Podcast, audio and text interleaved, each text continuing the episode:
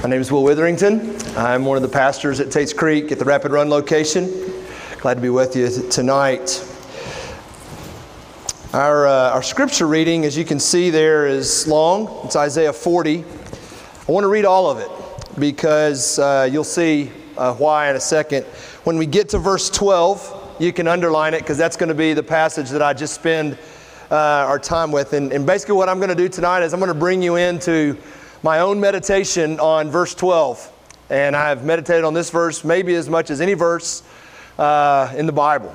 Uh, and I'll tell you why in a minute. But but it falls in the, in the context of a chapter that is just rich of the greatness of God. And so it's important that we read where this verse falls in. So uh, if you're not used to reading this long, or it seems like it's going to take us a while, hang in there. It's worth listening to God's Word read in its context as we preach it. So let's listen to Isaiah forty.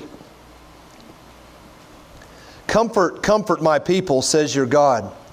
Speak tenderly to Jerusalem and cry t- to her that her warfare is ended, that her iniquity is pardoned, that she has received from the Lord's hand double for all her sins. A voice cries, in the wilderness prepare the way for the Lord. Make straight in the desert a highway for our God. Every valley shall be lifted up, and every mountain and hill be made low. The uneven ground shall become level, and the rough places a plain. And the glory of the Lord shall be revealed, and all flesh will see it together, for the mouth of the Lord has spoken. A voice says, cry. And I said, what shall I cry? All flesh is grass, and all its beauty lies like the flower of the field. The grass withers and the flower fades when the breath of the Lord blows on it. Surely the people are grass. The grass withers and the flower fades, but the word of our God will stand forever. Go on up to a high mountain, O Zion, herald of good news. Lift up your voice with strength, O Jerusalem, herald of good news. Lift it up. Fear not, say to the cities of Judah, behold your God.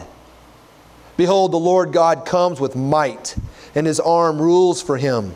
Behold, his reward is with him, and his recompense before him. He will tend his flock like a shepherd. He will gather the lambs in his arms, and he will carry them in his bosom, and gently lead those that are with young. Who has measured the waters in the hollow of his hand, and marked off the heavens with a span, and closed the dust of the earth in a measure, and weighed the mountains in scales, and the hills in a balance? Who has measured the Spirit of the Lord? Or what man shows him his counsel? Whom did he consult, and who made him understand? Who taught him the path of justice, and taught him knowledge, and showed him the way of understanding? Behold, the nations are like a drop from a bucket, and are accounted as the dust on the scales. Behold, he takes up the coastlines like fine dust. Lebanon would not suffice for fuel, nor are its beasts enough for a burnt offering. All the nations are as nothing before him, and they are accounted by him as less than nothing, an emptiness. To whom then will you liken God? Or what likeness compare with him? An idol? A craftsman casts it, and a goldsmith overlays it with gold and casts for it silver chains. He who is too impoverished for an offering chooses wood that will not rot. He seeks out a skillful craftsman to set up an idol that will not move. Do you not know? Do you not hear? Has it not been told you from the beginning? Have you not understood from the foundations of the earth? It is he who sits above the circle of the earth, and its inhabitants are like grasshoppers, who stretches out the heavens like a curtain and spreads them like a tent to dwell in, who brings princes to nothing and makes the rulers of the earth as emptiness. Scarcely are they planted, scarcely are they sown, scarcely has their stem taken root in the earth, and he blows on them, and they wither, and the tempest carries them off like stubble. To whom then will you compare me, that I should be like him, says the Holy One? Lift up your eyes on high and see who created these. He who brings out their starry hosts by number, calling them all by name. By the greatness of his might and because of his strong power, not one is missing. Why do you say, O Jacob, and speak, O Israel, my way is hidden from the Lord, and my right is disregarded by my God? Have you not known? Have you not heard? The Lord is the everlasting God, the creator of the ends of the earth. He does not faint or grow weary. His understanding is unsearchable. He gives power to the faint, and to him who has no might, he increases strength. Even youths shall faint and be weary, and young men shall fall exhausted. But they who wait for the Lord shall renew their strength. They shall mount up with wings like eagles. They shall run and not be weary. They shall walk and not faint. This is the word of the Lord. Let's ask His help as we look at this together. Lord, this passage is extremely powerful. It speaks in ways that we can clearly understand that You are great, incomparable. No one has been Your counselor. You did not seek the advice of anyone when You made the world. There is not a nation that stands against You. In fact, the nations are as if they were dust on scales. The inhabitants of the earth are grasshoppers to You, but that does not mean we are insignificant, because it says that You are a shepherd who brings us close to Your bosom. And so, Lord, in these moments, would You show us the greatness and put us in our place, and then would You rise us up as Your sheep and hold us close to Your chest. Give us both those graces now. In Jesus' name, amen. All right, so you can turn over there and, and, hot, and just underline verse twelve. That's what I'm going to talk about. But you can see my title is God is Great. And a, just a funny uh, anecdote. This morning I preached this sermon down down at Rapid Run, and a little kid came up to me and said, "Here's my application." And it was, "Beer is good and people are crazy." God is great, beer is good, people are crazy, if you know that country song. Uh, it's a great song, and it's true. I thought that was pretty uh, pretty pretty clever of that kid. Uh, but let's let's look at verse twelve. Let's read it again so we know where we are. This is this is a, it's, it's asking a question about this great God. He said, "Who has measured the waters in the hollow of His hand, marked off the heavens with a span, and enclosed the dust of the earth in a measure, and weighed the mountains in scales and the hills in a balance?" I like this verse because it's in a sense a a, a, a journey up to a high peak to where you get a different perspective. Every couple of summers I go out west to the Teton Mountains, and I love to climb up in the mountains and hike and spend days in there. It just is a renewing perspective when you're up against nature, where you see the grandeur of the mountains and you see the uh, the trivialness of your life, and you kind of get a reorientation of what really is, is true and right and big and powerful. Mountains do that for me. This is one of those mountaintop verses. It shows us the greatness of God. But this verse falls directly in the center of a large book of Isaiah. And the E S V Study Bible says this about the book of Isaiah. The purpose of Isaiah is to declare the good news that God will glorify Himself through the renewed and increased glory of His people, which will attract the nations. So Israel's purpose, the people of God here, were to attract the nations by how glorious they lived in reflecting their glorious God. Sadly, that's not how they were living. They were not a glorious people. They were an idolatrous people. They were making idols, as we saw, out of silver and gold and chains and wood. They were worshiping the gods of the nations. They were worshiping their comfort and pleasure. And God uses Isaiah to try to shake them up out of that. The first thirty-nine chapters is a confrontation of Isaiah to his to God's people. They don't listen. And sadly, verse forty is written to them as they're in captivity under the Babylon, the Babylonian Empire, which was the nation of Assyria, a, a ruthless people. But this transition here in chapter forty goes from confrontation to encouragement. And you can probably see that reflected. And he ends that chapter by saying that they who wait on the Lord will have a renewed strength. They will mount up like wings with eagles, and they will walk and not faint, and run and not be weary. What God is proposing to them is what they need is more of Him, and that's what He intends to give them. So He gives them this verse. Let's take each of these phrases. We're going to see the power of God. We're going to see the glory of God. We're going to see the care of God, and we're going to see the purpose of God. Let's look at the power of God first.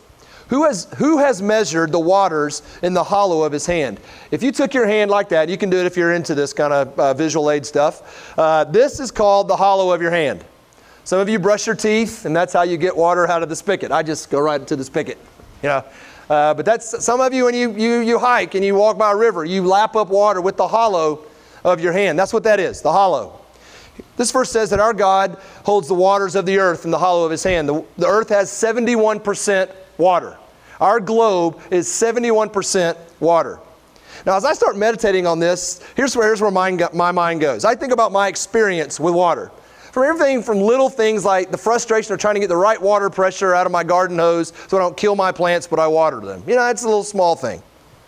Or diving to the bottom of a pool and seeing how far down you can go, or at the lake, till your ears start to pop. You know, it's twelve, fifteen feet. That water pressure, though, at twelve or fifteen feet, it's kind of like, well, we're kind of weak people. We can't even go twelve feet underwater because the pressure of the water is on us. There's so much of it. Or if you've ever been whitewater rafting, the exhilaration of a class four rapid is like nothing else you've experienced. The, the, the, the trepidation of you might be knocked out, and then you're not, and you're, you're through it, and the jubilation that happens. Or, God forbid, you've ever tried to swim in a double red flag uh, at the ocean. Uh, the riptide effect that can just swipe you out in a, in a matter of minutes out into the sea. Or even the things as monumental and horrific as the tsunami several years ago that wiped out one hundred thousand people in Southeast Asia. Water is incredibly powerful. It can, it can do amazing damage. And this verse says, our God holds that in the hollow of His hand. Amazing power. But then He gives us a second phrase, which is His glory. It says that He has marked off the heavens with a span. The heavens are the Bible's way of saying the galaxies, the universes, the cosmos. And the span is from the tip of your thumb to the edge of your pinky. For the average human, about ten inches. If you're an N B A player, it's about fifteen. But for the average human, it's ten inches. And He says that He's marked off the heavens with a span. Now listen, I, I am certainly no quantum physicist, but I can look at Google and I can ask the question, how big is the Milky Way galaxy? And it says that it, our galaxy alone, just the one we live in, is one hundred thousand light years long. To the scientists, they, they measure this in parsecs. They like that term better. I don't know what that is, but it's three point two six light years uh, each. And we have a thirty thousand parsec universe. Bottom line, it's huge. One light year is six trillion miles. Now, sort of like the numbers of our national debt, I have no idea what numbers that big are like. Bottom line, it's huge. Six trillion miles in one light year, and our galaxy is one hundred thousand light years. Now, this verse says that God has measured that cosmos every ten inches. If you started right there by that mic stand, or that speaker stand, and you started measuring every ten inches this room, how well would you know this room? You'd know that right over there's a spider web, right over there's a leak in the wall, right back there's some paint that needs to touch up, right over there's some carpet that's fraying. I mean, you know this so intimately. And the Bible says that God has that sort of understanding, knowledge about the cosmos. Incredible glory. But then He says, thirdly, that He cares. Why do I say care? Look at what it says here. He says that He enclosed the dust of the earth in a measure. Literally, the Hebrew would be translated, He contained dirt in a bowl. When I read that, my first question was, who cares? I think that's the point. God cares. He goes from the cosmos to dust. He doesn't just care about the big, grandeur stuff. He cares about dust. And He's put it all in a bowl and knows how much there is there. Jesus, in, in fact, went talked about minutia like that. He said, even the hairs of your head are numbered. It's like, who cares about the numbers of my head? Well, Jesus cares. He's numbered them. In fact, the Bible speaks of us as coming from dust. We're going to talk about this at the end. You and I come from dust. And I'm glad He cares about dust. He cares about you. He cares about me. This morning I encouraged all the children to go home. And so there's a few that are here. Go home and go, or go to your apartment. Get your roommate to get a towel and wipe the dust off the top of your refrigerator. And multiply that by seven billion people. And then take the Sahara Desert and the sands of the seashore and all the dust that comes from that. And you can't even comprehend the amount of dust. And God cares about it to the point that He has measured it and kept it in a bowl. That's what Isaiah describes. He's powerful. He's glorious. He cares. And the last phrase there is He has purpose. It says he weighed the mountains in scales and the hills in a balance. And I say purpose here because when you study the the way mountains and hills are formed, there's two scientific genres, I guess you would say, about how this happens. One is isostasy, I S O, uh, T A S Y, which is basically the study of how the earth, the crust of the earth, sits on the hot mantle underneath it. Most people think it's kind of like we got crust, it kind of sits like a raft on hard ground. That's not the way the earth crust functions. Isostasy says that that hard crust that we see and walk on is actually on top of a floating hot m- mantle that just is moving constantly. Uh, which then leads to the second uh, scientific study called Orog- Orogenesis, which orogeny is actually the study of how mountains are formed. And you're like, who cares? It matters because scientists study how the plates move and shift under the crust of the earth forms the mountains that we see as glorious. And the Bible says that this God has weighed those on a mount- on scales and put the hills on a balance. So he said, I'm going to put the Himalayas over here because that's where they'll fit in the order of the crust of the earth to keep it balanced. And then I'm going to put the Rockies over here, and I'm going to sprinkle the Appalachians right here, and I'm going to drop, you know, the Red River Gorge kind of right there, and it's just going to be this incredible sense of God's rule over the earth because he cares. He has purpose for even the crust of the earth and how it's formed. He weighed the mountains in scales and the hills in a balance. I love to think about creation like this because it expands my view of God. But we can't stop here. The Bible doesn't let us. We could we could stand in awe of this verse, but the Bible takes it a step further, and I think we should too. If you have a Bible or you have it on your phone, turn to Second Corinthians four six. If you don't, I'll just read it to you. But if you have one, go ahead and look it up. Second Corinthians four six. This is one of those verses you need to see in light of what I just said. All right, so what I just said about Isaiah's view of God in Isaiah forty twelve. God is powerful. God is glorious. He cares. He has purpose.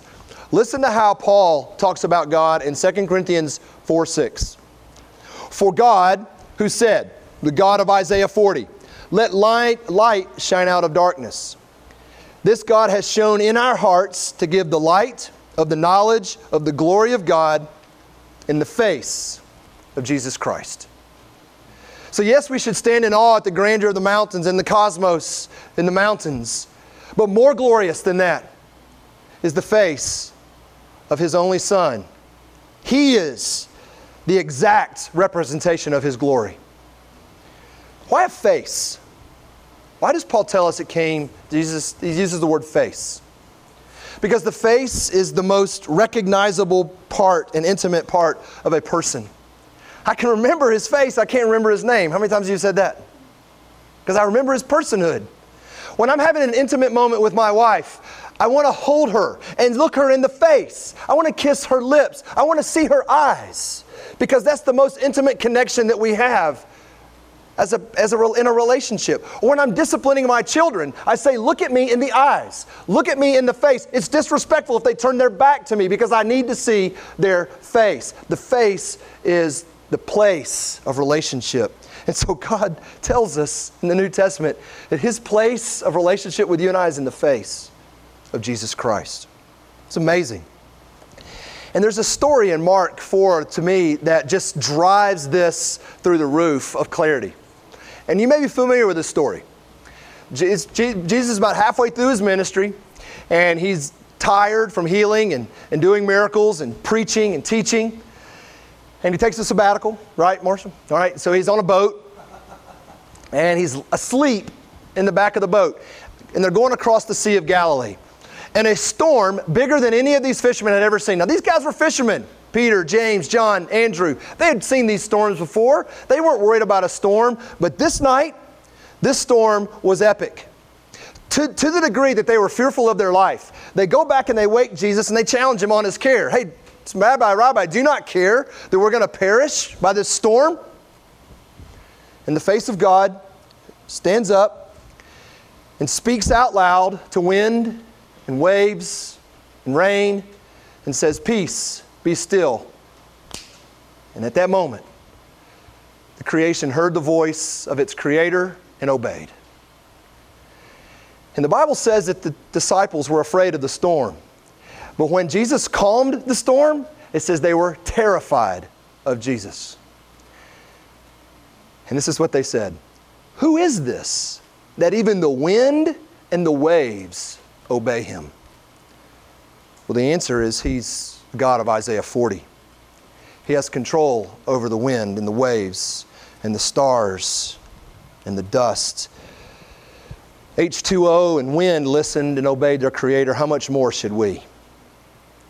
What we are meant to see in the face of Jesus is not necessarily just His power or His glory or His care or His purpose. We are meant to see the love of God.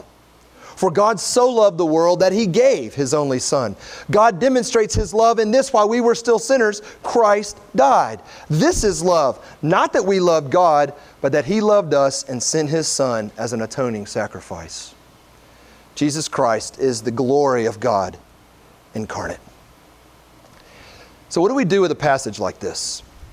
With ideas like this, when your mind is, is raised up to see God in big ways? Well, what I thought I'd do to apply this to ourselves tonight is I would take water, I would take the heavens, I would take the dust, and I would take the mountains, and I would draw some biblical applications for you. That way you can remember it.